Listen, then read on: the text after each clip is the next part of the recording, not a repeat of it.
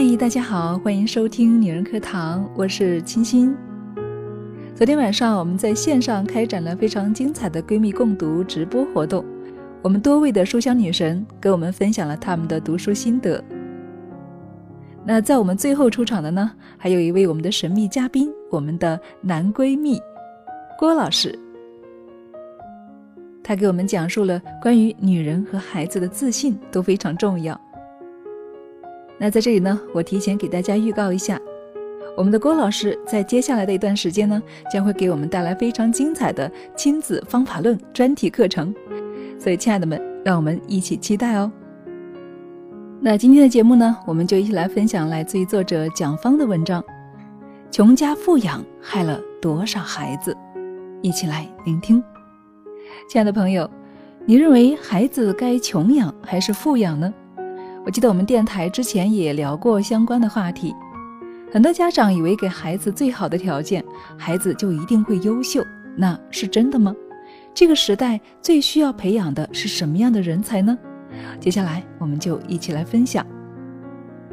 能力还没有达标，还嫌薪水少，明明没有啥钱，打扮的却大牌的不得了。稍微受点批评，玻璃心就碎了。父母尚在苟且，已在炫耀诗和远方了。在你我的身边，这样的年轻人并不鲜见。他们的问题直接戳中当下社会穷家富养的痛点。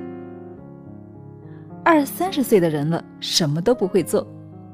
心理咨询师吴迪就十分的感慨，称咨询时经常会被一些孩子给吓到。一个女生问我。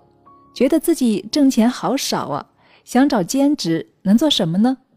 我说，门口周边一百米以内的服装小店、小餐馆、奶茶铺贴了很多招工启事，全职兼职的都有。社区里很多孩子放学没人看，需要家教。女生说，做体力活吗？吴迪说，不少年轻人都是这样的心态，他们家境并不优越。却以懒惰而虚荣，他们生活自理能力之差，常常让我跌破眼镜。都二三十岁的人了，还什么都不会，不会钉纽扣，内衣裤都是妈妈洗，不会做最简单的蛋炒饭，从来没有去过菜场，去医院看病早上挂号要父母代劳。网上有这样一种论点：精英父母的育儿经是舍得让孩子吃苦头，家境越不好。越容易把正常的教育当成吃苦，并以让孩子吃苦为耻。富人穿一百块钱的衣服是节俭，穷人穿同款就是穷酸。二元对立的论证，从论点到论据都经不起推敲。但是有一种现象是不容忽视的：越来越多家境并不优越的家庭正在向子女提供超负荷的物质供养。并且有意无意地剥夺孩子正常的吃苦历练，这样做的恶果正在显现。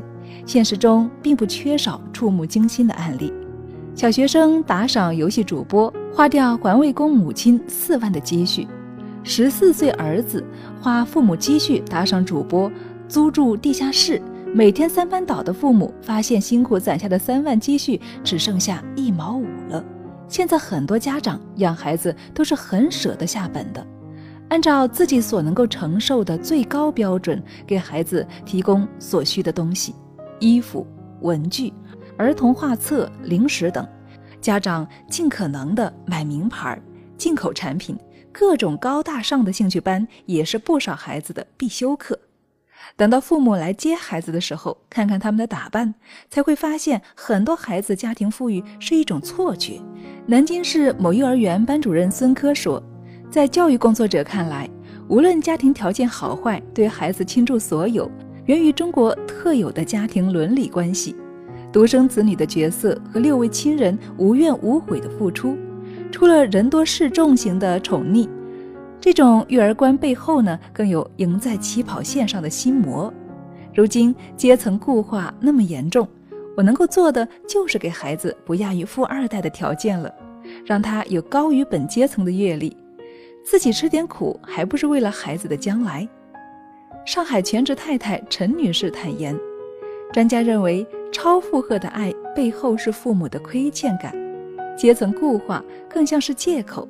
父母所不愿意面对的，很可能是自己能力的固化。过去呢，忙于工作，没时间陪孩子的富裕家庭，习惯于用金钱满足下一代，导致孩子暴露出种种的性格问题。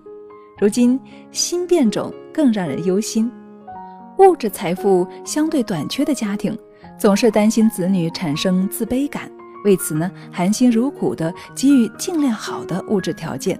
宁愿自己忍辱负重，精神财富不够充足的家庭，总希望能够给予子女更多的阅历与底蕴，却头脑空空，无法给予，只能够用物质条件去弥补。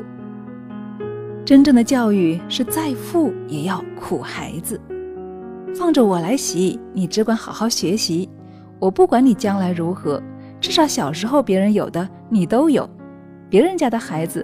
都用进口尿不湿，咱孩子差啥？你看，这是很多网民们在讨论起这样的现象时，往往会群嘲：你家孩子是有王位要继承吗？吊诡的是，尽管旁观时指责这种行为失当，但是个体选择呢，却又常常成为这种育儿方式的践行者。一位广州妈妈感叹道：“月薪三万，养不起孩子一个暑假呀。”这位在企业当高管的妈妈，女儿读小学五年级，逢女儿放暑假却觉得捉襟见肘，甚至于新衣服都不敢出手了。更可怕的是，明明不是富人，却以富人的物质标准满足孩子的要求，父母都卯足了劲儿把自己当成孩子的印钞机，到最后培养出来的很可能就是碎钞机了。最可悲的教育。就是把一个普通家庭的孩子养成了富家子弟。南京师范大学教授厉波认为，真正的教育是再富也要苦孩子。你见哪个人才不经历人生的坎坷呢？孩子需要有正常的磨砺，而不是只给他各种优越的条件。作家孙生龙说：“这年头啊。”不是有钱人的天下，也不是有权人的天下，而是有心人的天下。比钱拼权都是假的，拼智慧、拼情商、拼给孩子最好的传承才是真的。好了，亲爱的们，今天的分享呢就是这些内容。不知道亲爱的你是宝妈吗？听了这些内容之后有什么样的想法呢？为人父母都是想给孩子最好的。可是，我们真的是需要了解一下孩子真正需要的是什么呢？我们除了给他经济知识之外，更应该培养孩子成熟的心智。我想，不管怎么养孩子，一定是要善良的，要有修养的。更多关于亲子教育的学习内容，让我们敬请期待我们的亲子方法论吧。好了，这里是女人课堂，我是您的朋友清新，让我们下期再见喽。